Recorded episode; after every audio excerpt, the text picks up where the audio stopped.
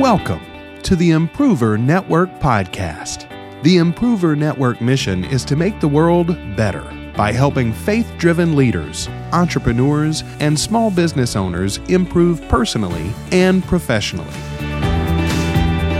Finding balance and maintaining focus in a world of distractions and discouragement can be challenging and frustrating, but we're here to help you discover your purpose, become more productive, and reach your true potential. Now, here's your host, Justin Winstead. What's up, improvers? Justin Winstead, the improver coach here. Hope you're doing wonderful today. And I've got a really good word for you. This is going to be encouraging, and for some of you, it's going to be enlightening, and it's going to help you to be better, whether you're a leader or whether you're on a team with other people, regardless of what it is you're doing. This is going to be uh, super helpful to you today because a lot of us tend to approach our relationships, especially in the professional circles, with uh, what are my advantages, and we tend to think in terms of our strengths. It's just natural to to view things and to view people that way. And so, if we are in sales, or if we are trying to bring a product or service to market, or try to lead an organization, or push an initiative forward, many times the way we like to influence people is we like to come across as smart and strong. And so we tend to think if the people view us as someone who's intelligent, as someone who knows a lot about that particular subject matter, as someone who is just generally smart, and then if they also view us as someone who is strong and not beholden to their emotions or to fear, and they're able to just push things forward and they just always get things done and they muscle through it no matter what, we admire those people. If we admire smart and strong people, then the way that we get people to admire us is that we become smart and strong. And so that's the way we try to position ourselves many times without even knowing it. We try to put ourselves into conversations in such a way that we're seen as a smart and strong person in the room. And obviously, you don't want to come across the opposite of that, right? Nobody wants to come across as uh, dumb or ignorant or ill informed, and no one wants to come across as uh, meek or weak and timid uh, because you think, well, nobody wants to follow that. Nobody wants to buy in to that. And so it's pretty obvious that smart and strong is the better way to go. And uh, being uh, uninformed or ill informed and being weak and timid, that's not the way to go. So I totally get that. But let me tell you something about people and the way that we make decisions, and this includes purchase decisions. It's not always about being smart and strong and, and us feeling that that person is that way. It's also about being around people that we feel safe around, people that make us comfortable, that we feel like we can trust, that we feel like have our best interest in mind. Those people are the people that we really are willing to purchase from and give our money to, our time, our attention, our focus to. We're willing to invest in them because if they make us feel safe, if they create an environment that's trusting, that goes a long way for us to be able to make decisions and take risk and it eliminates fear. You've all heard the phrase that people really don't care how much that you know until they know how much you care.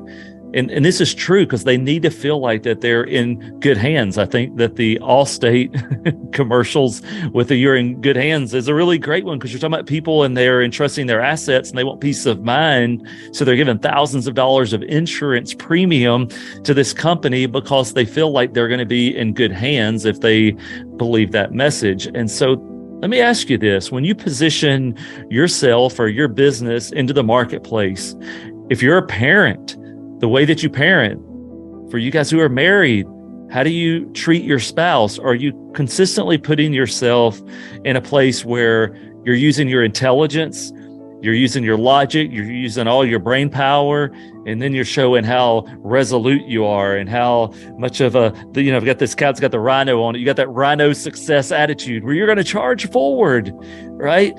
Those things can be helpful and they are, especially if it's authentic. You can also create a safe space while being smart and strong. So that's the ideal scenario is to be smart, strong, and also safe.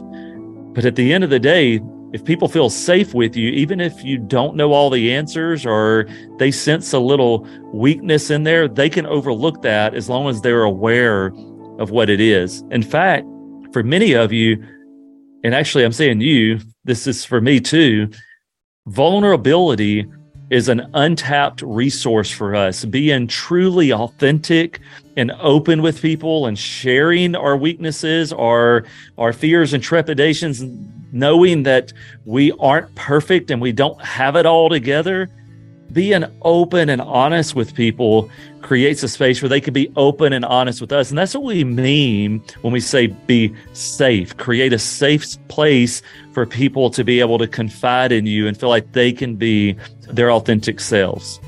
So here's what I want you to do. I want you to think about this. I want you to think about the way that you interact with your customers or with your team. Is it always from a position of you being the smartest person, you being the know it all? You being the one who has all the answers, you're the source, you're the hero of the story? Is that the way that you communicate and lead always? Are you also positioning yourself where you've always got the leverage, where you only put yourself in situations where you know you can win because you know you've got the advantages? Is that the way that you approach life and business where you're seen as the smartest and you're seen as the strongest, where you're never caught without having the answer and you're never caught without being able to work your way out of the situation. If so, I'm telling you, you're missing out on some things in your life. In fact, your improvement, you know, here at the Improver Group, we're all about being better today than we were yesterday. You are going to stall in your growth as long as that is, as long as that desire to be the smartest and strongest is at the top. On the other hand, if you're willing to put yourself in positions where you can say things like, I really don't know. That's a great question, but I don't have the right answer for you. Or I'm not the right fit for this. Are you able to acknowledge those things? Are you able to answer someone's question with a question because you're as genuinely interested and curious in them in their situation and in them as they are in you. Are you willing to engage in that and, and not feel like well i've got it figured out and they're seeking me out so i can't you know i've got to give them all the answers right? Like is that the way you're doing it?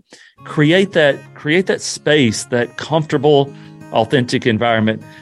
I do think in the past there was this uh, moment, or uh, not really a moment, but really um, a, a phase or a season of our society where we looked at people in business in the marketplace, and if they had the right business name, logo, especially if it was a registered trademark or something, they've got the right credentials, they've got the right location, they've got the right image that all of that stuff spoke to us as customers and consumers as being someone who is trustworthy and reputable and it's someone that I'm willing to invest in. So it was really them positioning themselves in a polished, professional manner that caused people to be attracted to them.